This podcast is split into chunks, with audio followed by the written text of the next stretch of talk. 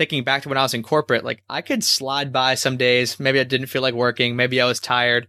I could slide by doing like an hour of real work. The rest of the time, I'm like clicking through my emails, not really doing anything, but I'm still getting my full paycheck at the end of the week. With entrepreneurship, if you're putting an hour of real work in every day, that's going to be real tough to pay the bills. So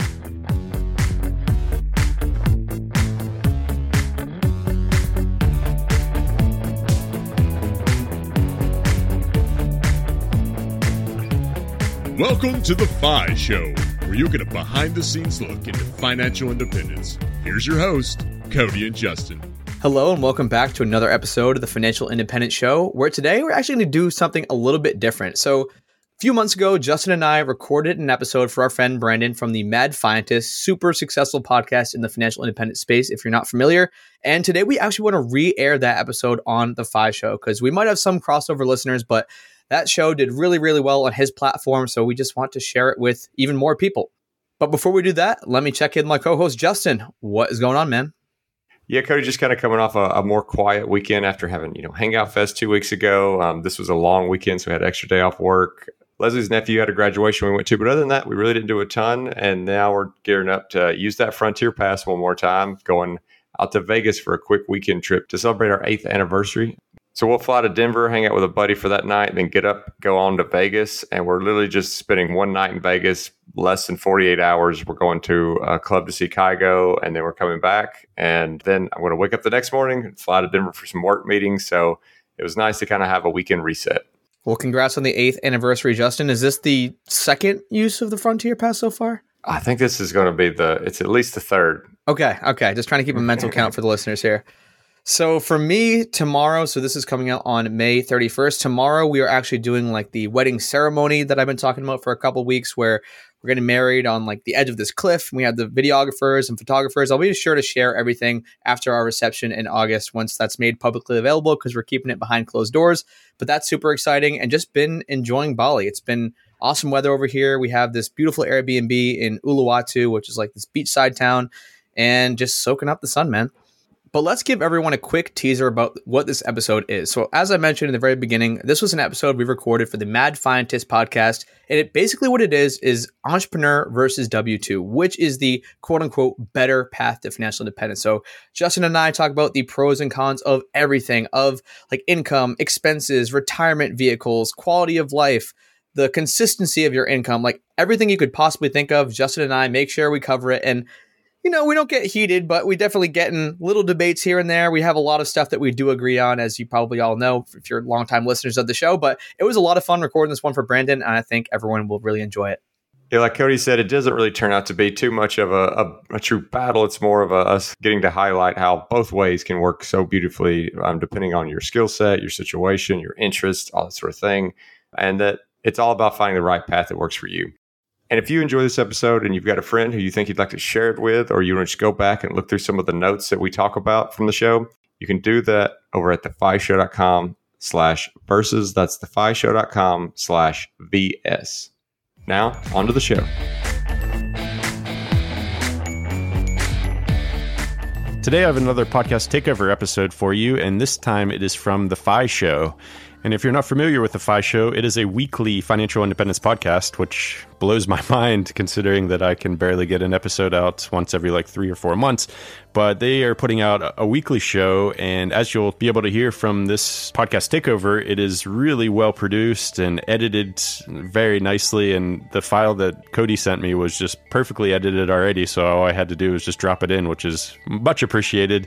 And yeah, it sounds great. And they've removed all the fluff. So it's just a very impactful episode and I think you're going to like it a lot because it's it's contrasting two different types of paths to FI. So the normal, you know, career, working, corporate life path to FI that I took, and comparing and contrasting that to an entrepreneurial path. And so it's a great discussion that offers great advice for people on either path to financial independence, either the corporate world or the entrepreneurial world and I hope you enjoy it. So, thanks again to Cody and Justin for putting this together specifically for the Mad Fientist audience, I must add. So, without further delay, this is the FI Show with Cody Berman and Justin Taylor. Take it away, guys. Hello, Mad Fientist listeners. I am Cody Berman. And I'm Justin Taylor. and we are the hosts of The FI Show. And Brandon invited us on this episode to talk about two different paths to FI. Justin and I have been friends for years. We both hit financial independence at pretty young ages, but we've taken completely different paths. And in this episode, we're going to kind of break that down from the expenses and saving side to the income front to investing and how our paths have been similar, but also have been different and how you can take away a lot of the tools and tips we've used to hit financial independence decades before we knew was possible. All right, so of the three I mentioned before, Justin, I mentioned expenses, income, and investing. Let's start with expenses because I feel that managing and controlling your expenses is probably the easiest first step for someone just getting started on their path to financial independence. So, if you can remember back, maybe we can do a snapshot of when you first started and discovered FI to now, and we can maybe talk about how things have changed. But how have you reined in your expenses? And let's just go through category by category. I guess we can start with housing. Yeah, Cody, and luckily for you, I have numbers on everything. I have numbers on every single thing I've spent since I started this journey back in 2015. And one quick snapshot number is kind of crazy is the numbers haven't actually changed all that much as far as on the savings front. I mean, I guess I should say on the spending front, the savings have changed a lot. But in that first year in 2015 into 2016, I averaged spending $1,738 total a month. And over the course of my entire journey, I've averaged just under $2,000 a month. So really over the totality of the journey, there's not been a ton of deviation. And I know for a lot of listeners, it can seem like every month there's this thing I didn't plan for that just kind of came out of the blue. But that's why it's to me it's so important to have like a lot of data because you can start to realize that what you see as noise actually kind of averages out pretty well to where every year you seem to have that same amount of random expenses for your car or for your house and it just feels random in the moment but when you look at a bigger picture it's actually not all that crazy.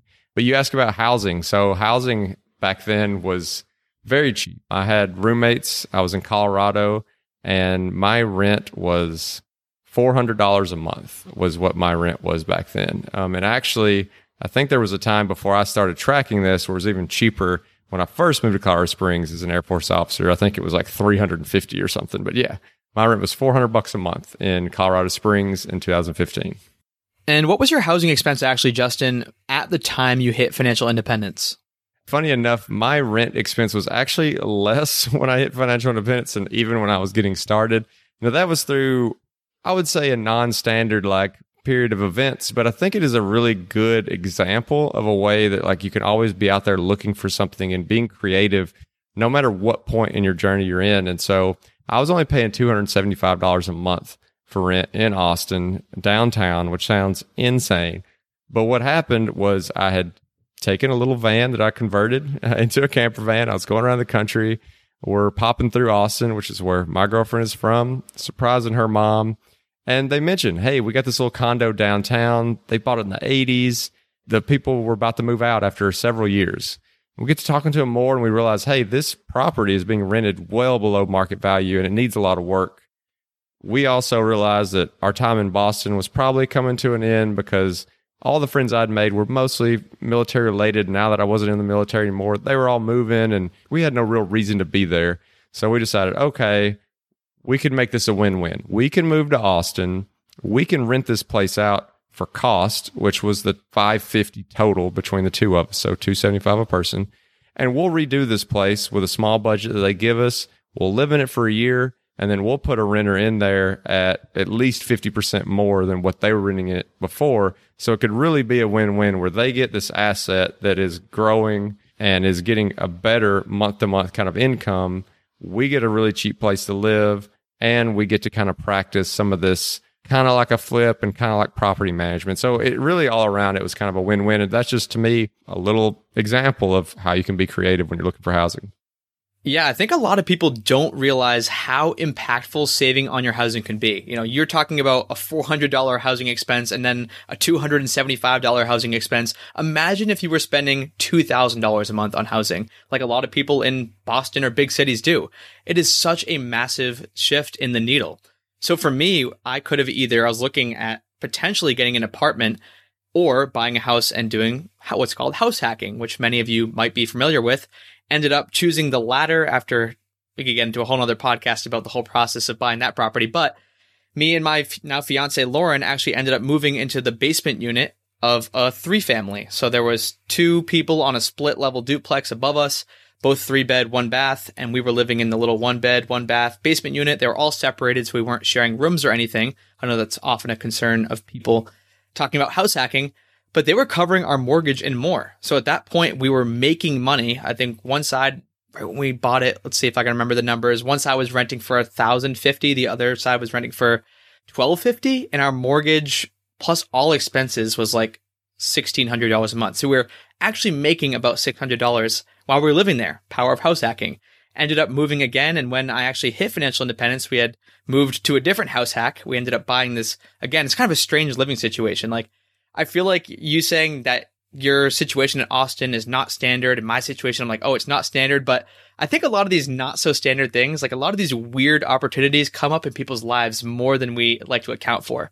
So we ended up buying this property and we had a one bed, one bath, little detached. It was almost like probably a shed in a previous life. It was like 600 square feet.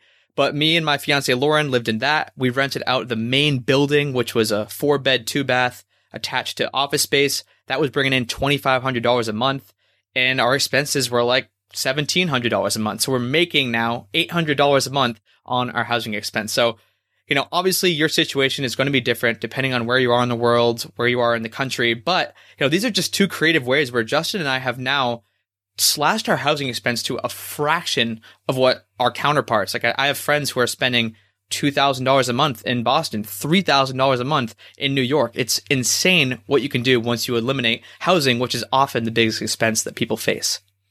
So housing is definitely one of the biggest expenses, but another huge expense is transportation. And I mean, as we're recording this episode, you know, gas is hitting these all-time highs, and so it's definitely top of mind for a lot of people. Used cars have been selling for crazy rates recently. So I thought we'd talk a little bit about how we've kept our transportation costs low.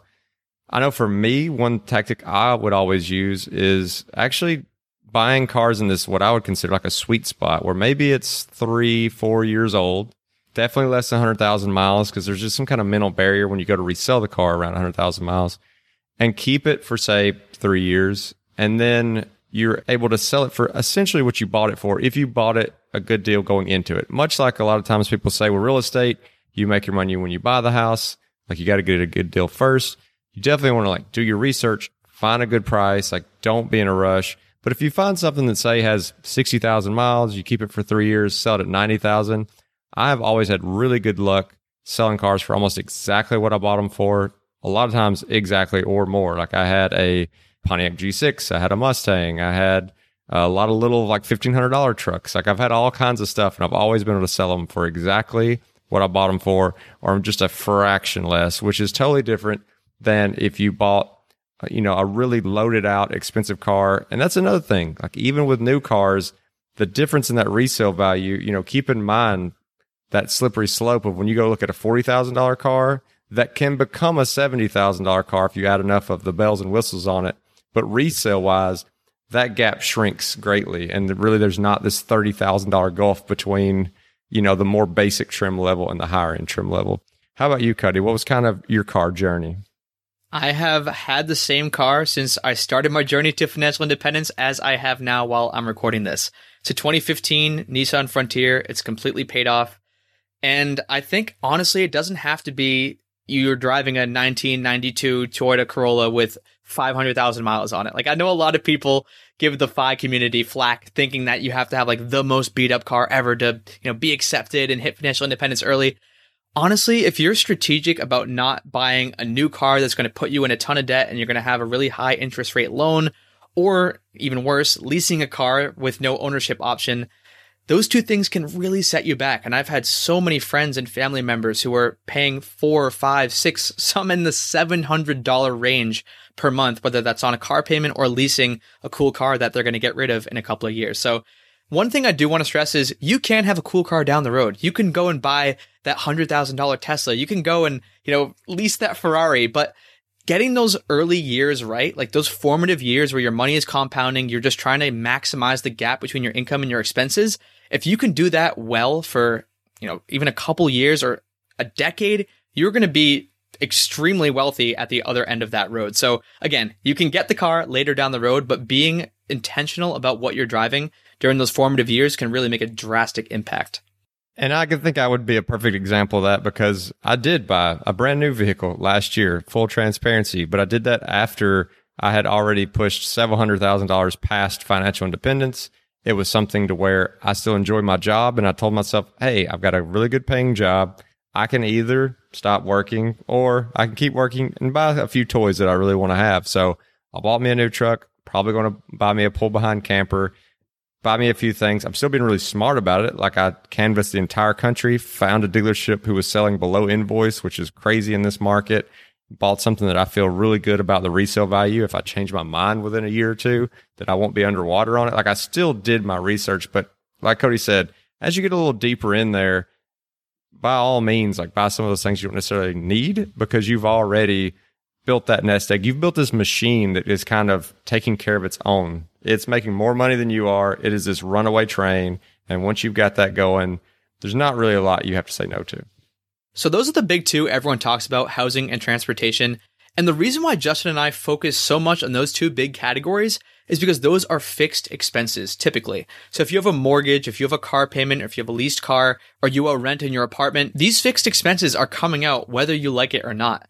Now, we haven't gotten into, you know, where Justin and I like to spend our money, which is more on the experience side of things. The beauty of that is if we spend money on travel, if we spend money going out to eat, if we spend money at the bar, that could all be shut off next week. Like Justin and I could turn that dial to zero if we really wanted to, if say, you know, we lost our job or some one of our income sources dried up. But you don't have that luxury when you have really high fixed expenses. Like that car payment, that rent payment needs to come out no matter how well you did on the income front. So you know, Justin and I aren't just hermits not having any fun at all, but we're really intentional about those big fixed categories because that allows us to spend in the categories that we really cherish, the ones we really enjoy, like the food, like the travel, like the going out and hanging out with friends, because that's what's important to us. Yeah, Cody, travel was always one of my biggest expenses. I mean, a lot of times it was bigger than my housing costs. A lot of times it was bigger than my groceries and eating out combined. Like traveling was one of my biggest ones. And I think that's kind of the misconception. Like we come into an episode like this, we have a lot of conversations with people and we're talking about these ways that you can cut back and you can do these things that aren't typical, that aren't normal. And it immediately makes people think, okay, these guys are, like you said, Cody, hermits. They're not going to be a lot of fun. They're living a miserable life. They're forcing their way down this path, even though it's not really enjoyable. You know, it's just kind of like, hey, let's put off enjoyment for another day.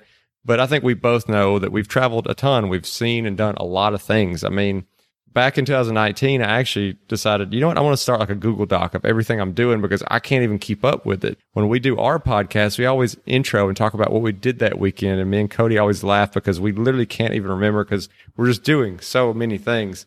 And so, for instance, I did a 10 day trip just in 2019. I did a 10 day trip to Hawaii, a seven day trip to Colorado, four day trip to Texas, a six day trip to Mexico, another trip to Texas, all kinds of concerts, stand up comedy, another trip to Colorado, a trip to Gatlinburg, a trip to Burlington, Vermont, another trip to DC for FinCon, another trip to Texas, UFC live events, trips back home, more concerts, another trip to Colorado. Like it's just this list is insane. It just keeps going, keeps going. And this is all in one calendar year when so many people find themselves under so much pressure due to those fixed expenses that Cody was talking about, they don't let themselves even have a break and go off and do a vacation. They can't even stop and let themselves think about a side hustle, or they can't stop and think, oh my goodness, I could give up this day job because they have this anchor walking around with them that doesn't allow them to stop and be creative and be spontaneous so that's what we're trying to get at here is it's not about how do you chase zero from a spending perspective. It's how do you be efficient? Like how do you only spend money on things that matter and things you're going to remember, things that make you a better person, make you healthier, whatever it might be, something that is actually adding value to your life. Do not skimp there. So it's not about chasing zero. It's just about cutting out things that don't matter.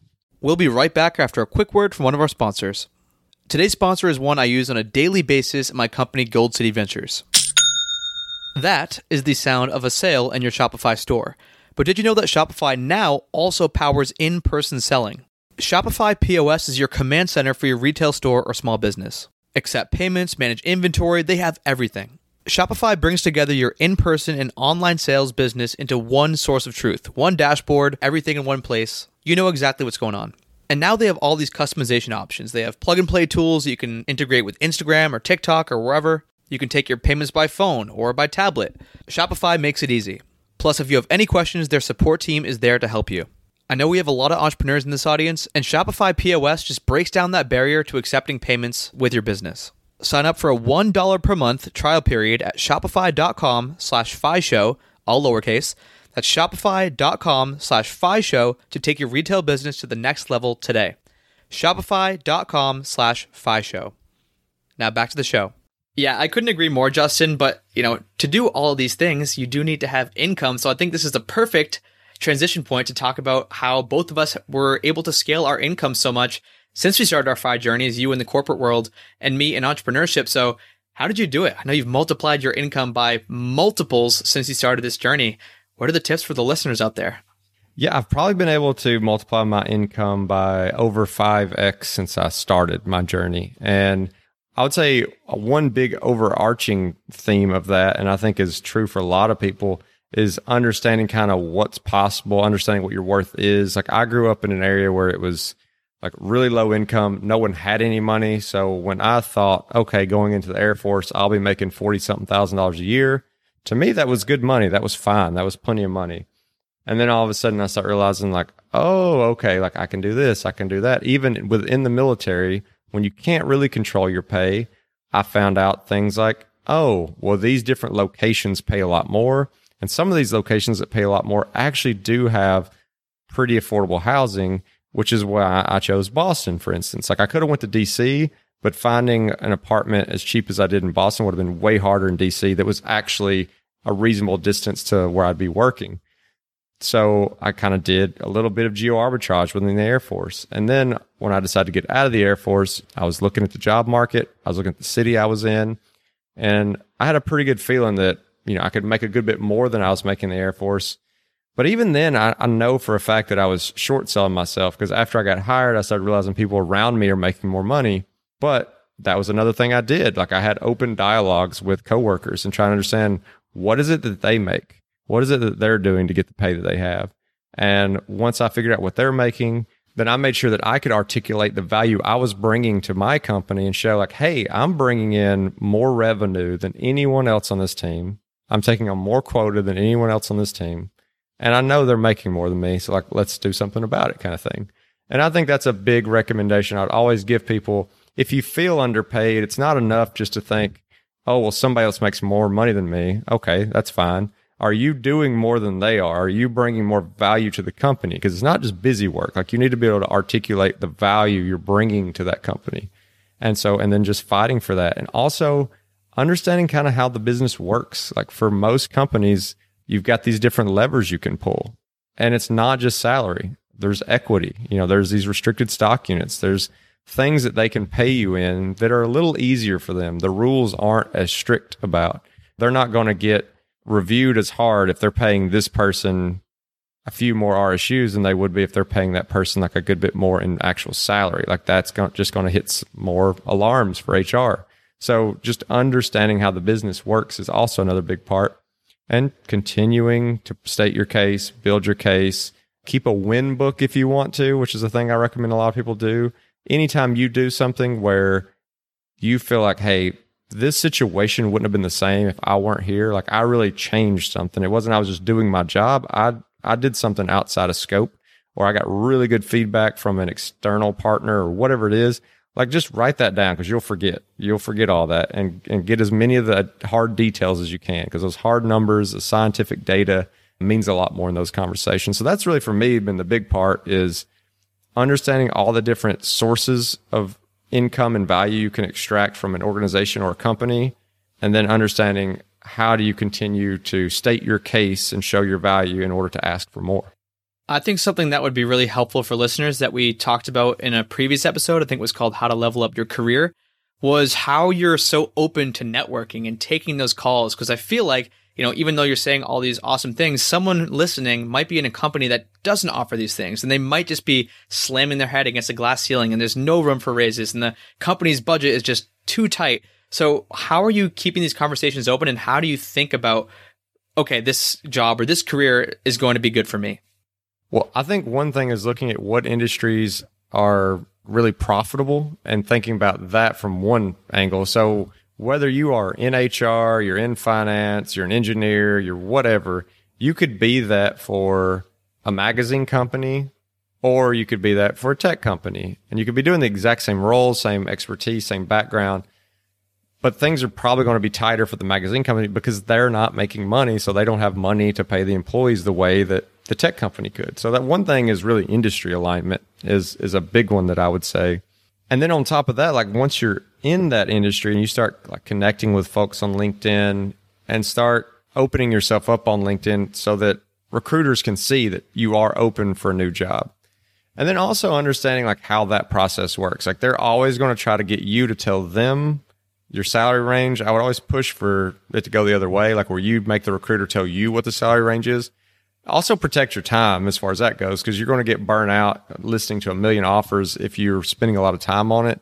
Make them tell you the salary range up front. And if it's not pretty close to where you want to be, then just skip that one. There'll be something else. Like just be patient and skip that one. But if, if you try to listen to every single person who comes out and wants to hire you, it's, it's going to get annoying. You're going to get burnt out. You're going to get frustrated. You're going to think, oh my goodness, all these companies pay terrible but it's probably just because you're spending too much time on the, on the wrong kind of employer. So make sure that on LinkedIn you've got your settings set up to where they can see that you are open for work. Be firm and that you want them to give you the range, and that if they don't get close to that range, then it's fine. You don't want to waste each other's time, and then just continue to do that, and you'll eventually get something that lines up and makes sense. And Cody, I know your situation is a little different. You did start out in corporate world, but you didn't stay there. So kind of how has your income journey been and, and what have you done to, to kind of make sure that you're always trying to increase that income so you could have that bigger, bigger gap between your expenses and your earnings? Yeah, it's actually a fun thought exercise to think back. So I quit my corporate job in January of 2019. At the time, I was only making like 12 to 1500 bucks a month, but I was being super frugal and so that could basically cover my living expenses. I wasn't really saving anything, but I at least had enough cushion where I could just go and try it. So at the time, I was doing all what I like to call active income side hustles. So I was always trading my time for money on a linear basis. So I was doing freelance writing. I was building websites. I was doing some podcast editing. I was doing video editing. I was writing blog posts, like all of these things that they're transactional. It was awesome, really good experience, but you know, these weren't things I could really scale. Like I can only write so many blog posts, I could only edit so many podcasts, I could only build so many websites in a finite amount of time. So what's been the shift for me, the big shift for me, and for those who are listening, who are entrepreneurs, uh, listen carefully, is starting to focus more on passive income side hustles, more passive income businesses that you can scale. So maybe instead of freelance writing, I create an ebook about all of the awesome SEO strategies that I've learned freelance writing, and then I sell that ebook to other people who are just getting started out. I create that ebook one time, I sell it to 1,000 people or one person, and it's the same amount of effort. So once you start to think with scale in mind, how can you create, how can you productize your knowledge? How can you create an ebook? How can you create an online course? How can you build something? It could even be a blog post or a YouTube channel or a podcast. How can you build something that that content is going to continue to pay you dividends even after you've kind of left it behind? You've started working on something else. So that's been the big shift for me is yes, I started with all these active income side hustles and they allowed me to focus on the more passive income side hustles because let's face it, you know, anyone who's tried to build a blog or a YouTube channel or an online course, the sales don't come pouring in day one, unfortunately. But, you know, with a freelance writing gig, you're making money immediately, hopefully, after that blog post is submitted. So if you can do both at the same time and fund your passive income side hustles with your active income side hustles, you're going to put yourself in a really advantageous situation. And eventually, if you want to, you can scale yourself out of those active income side hustles.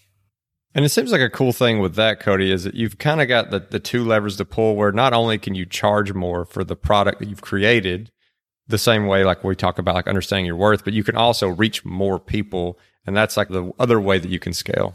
Yeah, because like someone who does consulting or one on one coaching, those types of things are great. And you can actually make a lot of money. Like we just had on our, our podcast, someone who made over seven figures last year doing coaching. But with coaching, you're limited to the amount of hours in the day. I mean, if you're spending one on one sessions with someone and let's say they're an hour each. I mean, max you want to do like 12 in a day. That's crazy.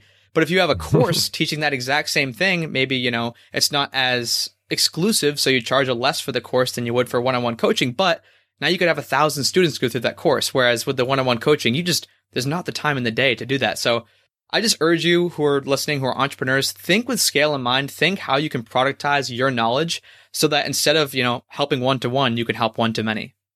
All right. So, Justin, for those listeners out there who have now figured out how to get their expenses to the lowest they're comfortable with and they've scaled their income, now they have this huge gap between their expenses and their income, which leads us to investing.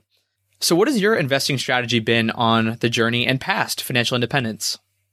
Yeah, for me, you know, I didn't go into it super confidently. I didn't have a lot of confidence going into investing. Again, growing up, no one around me invested. It just wasn't a thing. It was seen as kind of gambling, as money you couldn't afford to lose type thing. So that was the biggest hurdle for me, like getting my head wrapped around lowering my expenses, thinking ways I could increase my income.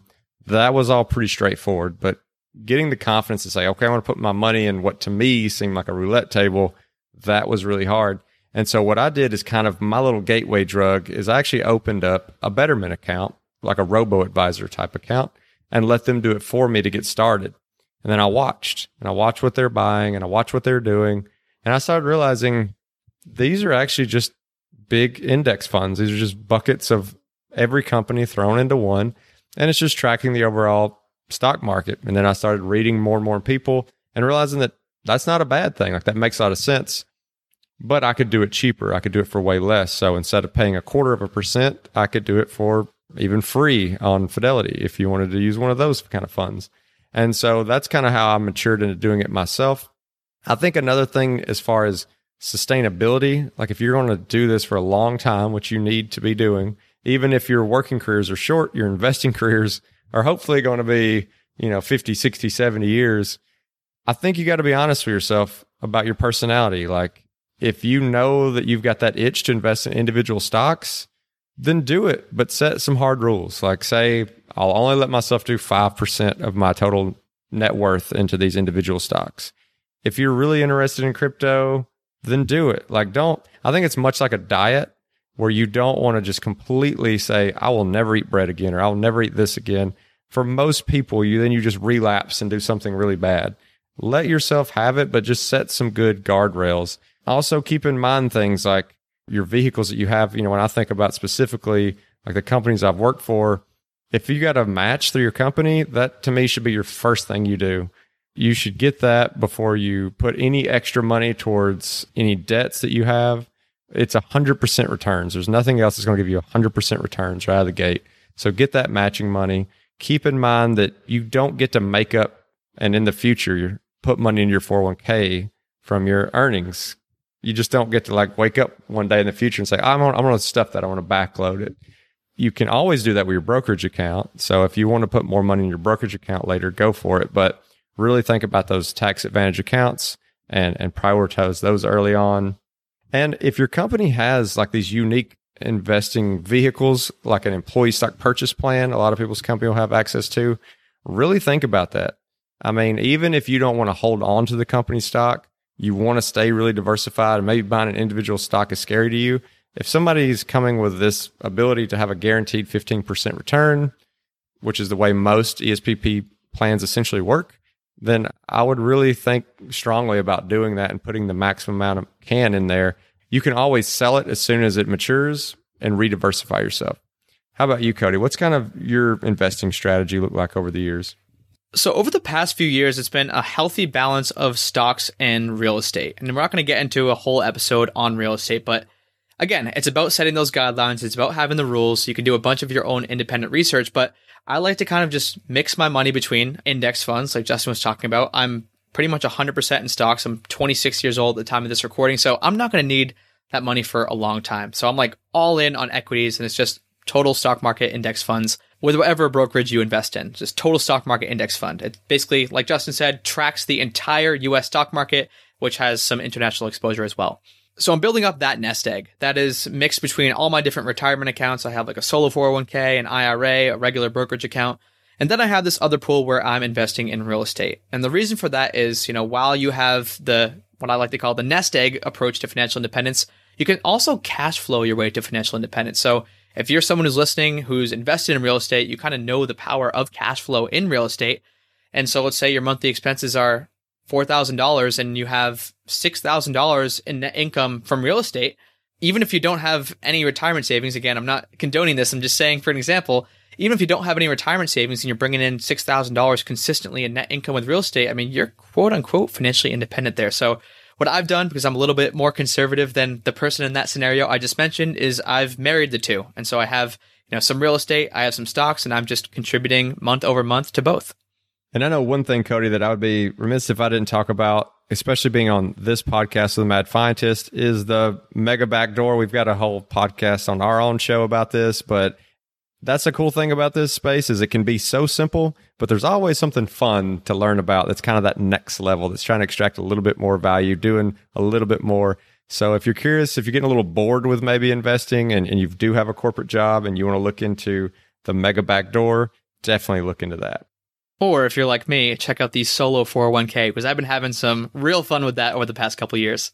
But either way, you're looking at tens of thousands of dollars that you can put into tax sheltered accounts that maybe you've been told most of your life that you can't do, that it's only 19,500 or it's only 21,000 or whatever the year is, but maybe it's closer to 60,000. So Justin, let's round this thing out with the great debate, corporate or entrepreneurship. I just I'd love to hear your perspective. I can give my perspective and you know, obviously this is a just a friendly debate, but I think it'll be really fun for all the listeners out there. Yeah, I definitely think it's a mixture of like what your strengths are, what your personality type is, what you're comfortable with, what you need. It's kind of like investing in stocks or the real estate. Like it's kind of hard to argue that you're probably going to be able to get there faster with real estate if you do it correctly and you do it well and you have an aptitude for it and you enjoy it because you can leverage money. Whereas normally you, it's harder to do that in the stock market, or at least it's harder to do that in a, a sane way in the stock market. And I feel the same thing with kind of corporate versus entrepreneurship. Like I love the idea of entrepreneurship for me and my personality type and just kind of my personal growth. Like coming out of college and into the workforce, I never knew anything about entrepreneurship. And so it definitely was later in life before I was introduced to it. I've always been much more comfortable with like, here's what you need to do go do that for a few hours. The paycheck is going to be there. And especially as I started figuring out, oh, okay, you could make some like real money. It's not like capping yourself out at $50,000 a year. I know Cody, you could be the first one to, to know this. It's sometimes you have to kind of like pester me to make sure that, you know, I get our show notes done or like, Hey, are you coming on like for the recording? And it's just, it's just kind of how I am. I need somebody telling me when and where to be. I'm not the most uh, self driven person from a career perspective. So for me, it has always just pointed towards the corporate world, especially when I realized it doesn't have to be that long of a career. You know, it's not like you got to do it for 20, 30, 40 years. And that's the other thing to keep in mind. It's not a either I go out here and I start this six figure, seven figure blog, or I work in a job that I hate for 40 years. You could find a job that you enjoy that pays really well and that you do it for like six years or whatever. There is somewhere in between. So I think that's probably the biggest thing is, is when you're arguing between kind of corporate and entrepreneurship, realize there's a good corporate career path that you can take. Yeah, I mean, I totally agree with that. So this is not much of a debate. I think it completely depends on your personality type, but you know, as awesome, and I'm a huge proponent of entrepreneurship. I love building businesses, but as awesome as it is, it's scary too, because you jump out, you start some business. If you don't put the work in, if you don't have systems, if you just like want to take some time off, and again, you've been mainly focusing on active income, then you're not going to make anything, which is kind of terrifying. I know thinking back to when I was in corporate, like I could slide by some days. Maybe I didn't feel like working. Maybe I was tired. I could slide by doing like an hour of real work. The rest of the time, I'm like clicking through my emails, not really doing anything, but I'm still getting my full paycheck at the end of the week. With entrepreneurship, if you're putting an hour of real work in every day, that's going to be real tough to pay the bills. So while there is a lot of upside with entrepreneurship and, you know, your income is literally uncapped, it's all on you. Like nobody's telling you what to do. You can go in whatever direction. So you don't know if you're ever going in the right direction. It's a lot of trial and error. It's a lot of failing and getting back up. Again, it's amazing. It's rewarding, but it's not for everyone because if you are super risk averse and you don't have the motivation to get stuff done on your own, then entrepreneurship is going to be real difficult.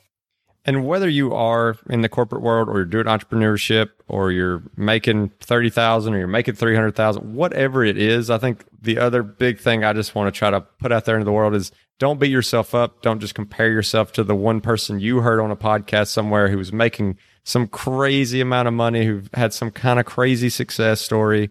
There's so many different ways to get here. These crazy stories always get more publicity and they seem really exciting but you can have a very normal, sustainable, repeatable way to get to financial independence. And it's all about your journey. It's not about comparing yourself to someone else. The same way how in this space, we try to not keep up with the Joneses from a, a spending perspective and have the biggest, newest, nicest thing. You also don't have to have the craziest financial story where you've somehow figured out a business that's making millions of dollars. Like that's not required. So don't beat yourself up you're going to be there so much faster than 99% of the people around you. If you're listening to a show like this, you're already so far ahead of the game.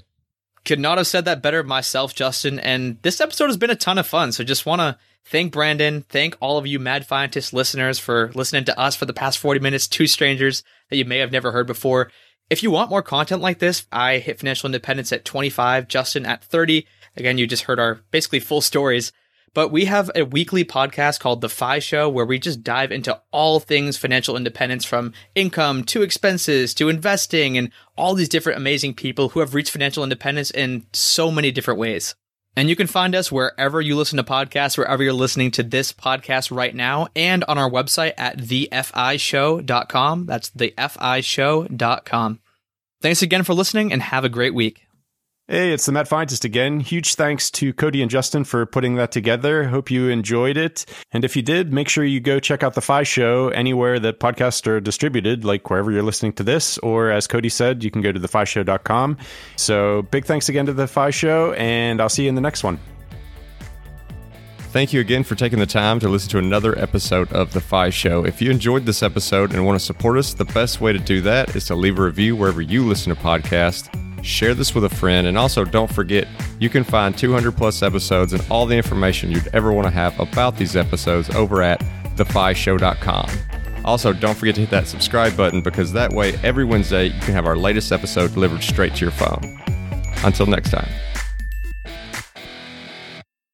Hey, real quick before you go, I just want to remind you that I have made my personal like budget and net worth tracking spreadsheet available, the very same one that I use to track my net worth from $38,000 to over $1.2 million available for free on our website at thefishow.com slash spreadsheet. So you can go download that today. That's thefishow.com slash spreadsheet.